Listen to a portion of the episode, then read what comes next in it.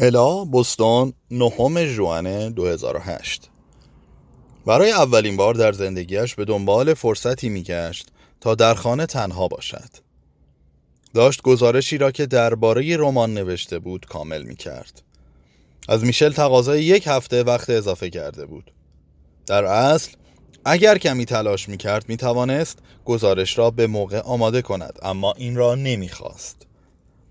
رمان زهارا بهانه ای بود که به ذهن خیش برگردد در سایه شریعت عشق هم از مسئولیت های خانواده و هم از مناقشات پایان زن و شوهری فاصله می گرفت. این هفته برای اولین بار به کلاس آشپزی فوزیان نرفته بود.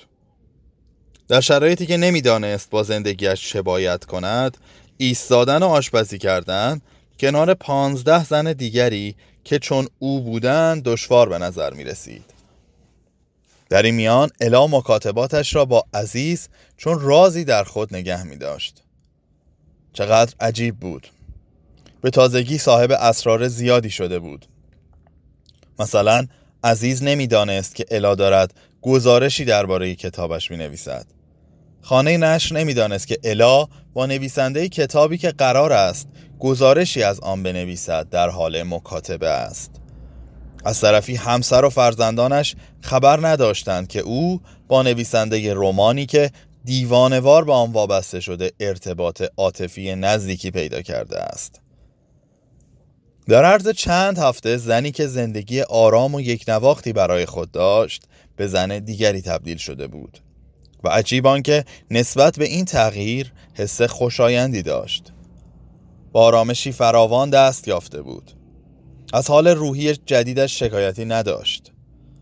برعکس بعد از مدتها برای اولین بار حس می کرد قلبش در سینه پرپر می زند. کمی بعد پیغام ها کفایت نکرد. شروع به صحبت های تلفنی کردند. چنانکه با وجود هفت ساعت فاصله زمانی هر روز پای تلفن بودند. وقتی با عزیز صحبت می کرد صدای الا شکننده و ملایم بود و زمانی که می خندید صدای خندهش موج موج انتشار می یافت گویی از خنده سیر نمی شود در طول زندگیش هرگز نتوانسته بود خودش را و احساسش را رها کند و اینها تلاش برای خندیدن زنی بود که سالها توسط خودش سانسور می‌شد. تلاش می‌کرد با فرزندانش با تحکم رفتار نکند. از مکاتباتش با عزیز آموخته بود که هرچه آرامتر باشد فرزندانش بیشتر به او نزدیک خواهند شد. در گذشته خود را مرکز خانواده می‌دانست و باور داشت اگر آنها را مدام تحت بررسی قرار ندهد شیرازه زندگی از هم خواهد پاشید اما اکنون از این ذهنیت فاصله گرفته به محققی صبور و آرام تبدیل شده بود روزها و شبها میگذشت و او جریان حوادث را با نظری بیطرفانه نگاه می کرد. دیگر برای مسائلی که خارج از کنترلش بودند افسوس نمی‌خورد. با وقارتر تنهاتر و حساستر از قبل بود. دیوید شاهد رفتار عجیب همسرش بود. شاید به همین دلیل دوست داشت زمان بیشتری را با او بگذراند. این روزها زودتر به خانه می آمد و الا احتمال می‌داد که مدتی است با زنان دیگر ارتباط ندارد. دیوید روزی چند بار از او می‌پرسید عزیزم خوبی؟ همه چیز رو به راهه؟ و الا هر بار با شیوهی مشابه لبخند می‌زد و پاسخ می‌داد کاملا رو به راه است از وقتی که نقش بازی کردن را رها کرد توانست خطاها و اشتباهات هر دویشان را به شکلی بارز ببیند. حسی از درونش می گفت که دیوید تحت تأثیر شخصیت جدید او قرار گرفته است. چیز زیادی برای گفتن نداشتند. هر روز صبح و شب کنار میز آشپزخانه همراه بچه ها چند جمله با هم رد و بدل می کردند. همین. الاگاهی متوجه می شد که همسرش چشم به او دوخته و به دقت نگاهش می کند. مثل اینکه منتظر پرسشی از سوی اوست. شاید اگر الا سر سخن را باز می کرد دیوید آمادگی اعتراف و همه چیز را داشت می توانست همه بی صداقتی هایش را توضیح دهد اما الا چیزی نمی پرسید قبرها برای آنکه به روابطشان خللی نرسد هیچ آب صافی را گلالود نمی کرد و با تظاهر به ندانستن زندگیش را ادامه می‌داد. اما اکنون با هر حرکتش نشان می‌داد که همه چیز را می‌داند ولی اهمیتی برای آن قائل نیست آنچه همسرش را میترساند همین بود. شخصیت جدید الا افکار دیوید را آشفته می کرد. آن روزها اگر دیوید برای بهبود روابطشان قدمی بر می داشت الا از خوشحالی پرواز می کرد اما اکنون نه. چگونه به اینجا رسیده بود؟ در آن پیغام تلفنی به ژانت اعتراف کرده بود که احساس بدبختی می کند اگر چنین بود چرا کارهایی را که زنان بدبخت و افسرده می کردند انجام نمی‌داد؟ چرا خودش را داخل حمام زندانی نمی کرد ساعتها اشک نمی ریخت یا برای فرار کردن از خانه ساعتها به پیاده روی نمی رفت یا تحت فشار عصبی در و پنجره ها را به هم نمی کوفت آرامش غریبی بر الا مستولی شده بود. به ظاهر چیزی در زندگیش عوض نشده بود. اما در اصل هیچ چیز هم مانند قبل نبود. الا می‌دانست که در نیمه راه یک تغییر بزرگ است. کرا قونیه 5 می 1245 بعد از زمان آمدن شمس تبریزی شش بار هویدا و شش بار نهان شد. و در این مدت همسرم هر روز کمی بیشتر تغییر کرد و از من و پسرانش فاصله گرفت. تبدیل به انسان دیگری شد. ابتدا پنداشتم وضعیتی زود گذر است و بالاخره از همدیگر خسته خواهند شد. اما برعکس هر روز وابسته تر شدند. وقتی با همند یا در سکوتی عمیق فرو می روند یا به نجوا سخن می گویند نه دلیل سکوتشان را می دانم و نه چیزی از سخنانشان می فهمم بعد از هر بار گفتگو با شمس مولانا تبدیل به کس دیگری می شود چنان دور و اندیشناک که گویی وجودش اینجاست و خودش نیست. آنها دنیایی دو نفره دارند که در آن جایی برای فرد سوم نیست. به هر سخنی در یک لحظه و به یک شکل واکنش نشان می دهند در یک آن اندوهگین می شوند و یا سکوت کرده به فکر فرو می روند احوال روحیشان با همدیگر مرتبط است. روزهایی می شود که چون گهوارهی در باد آرامند نه می خورند نه می آشامند و بعضی روزها چون نهری کفالود لحظه آرام نمی شوند وقف سخن می گویند و راه می روند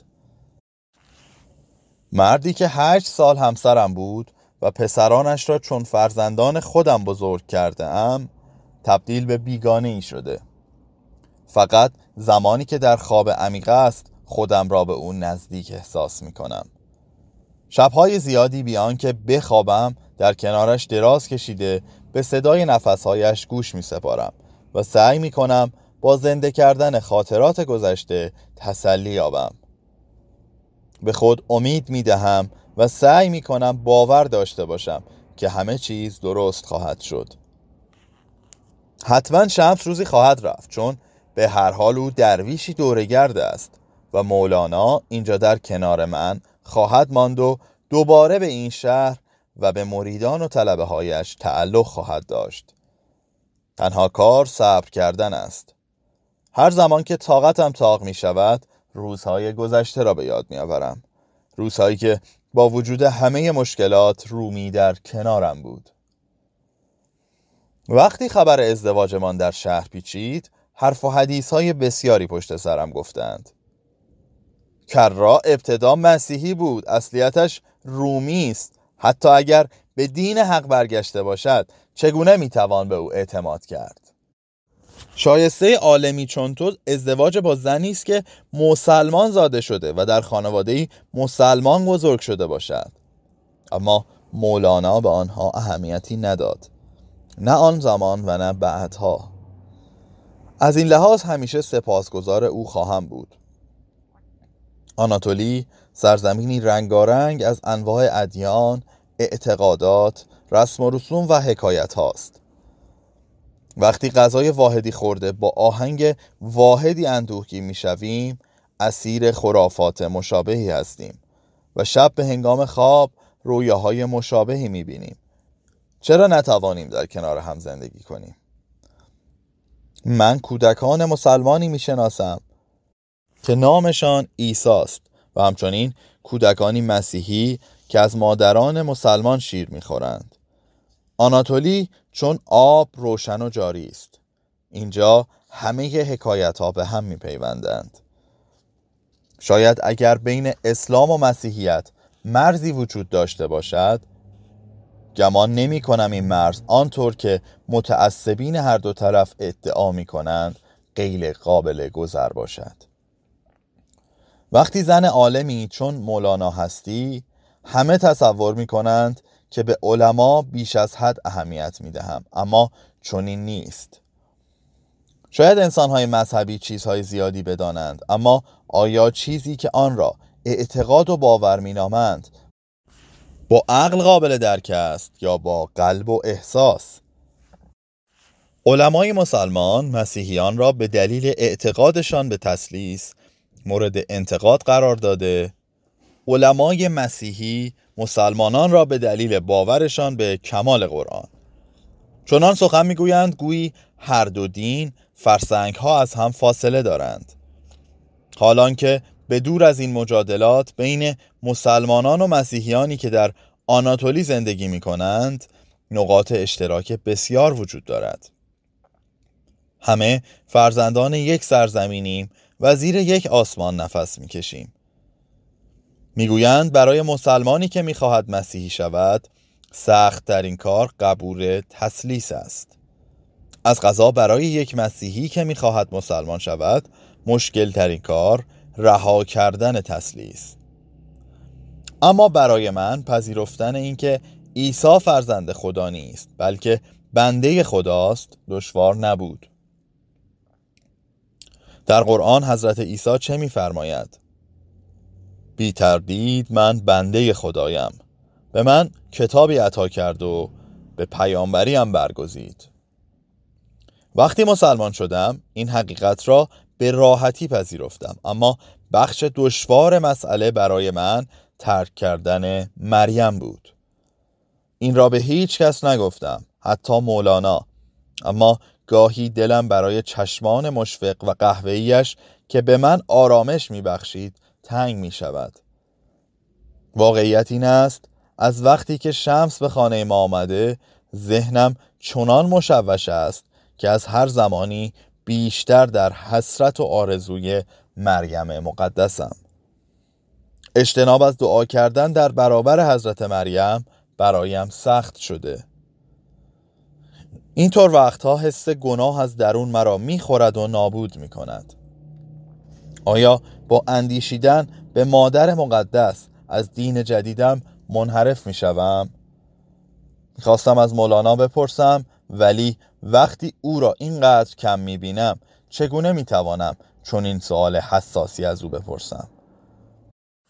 این راز را هیچ کس نمی‌داند. کاش می توانستم دردم را به همسرم بازگو کنم. اما چگونه؟ پیش از این مولانا همه چیز و همه کسم بود اما اکنون با یک سایه تفاوتی ندارد. نمی‌دانستم اما یاد گرفتم امکان دارد با مردی زیر یک سقف زندگی کرد. یک جا خوابید اما از او دور بود. صفحه دویست و یازده.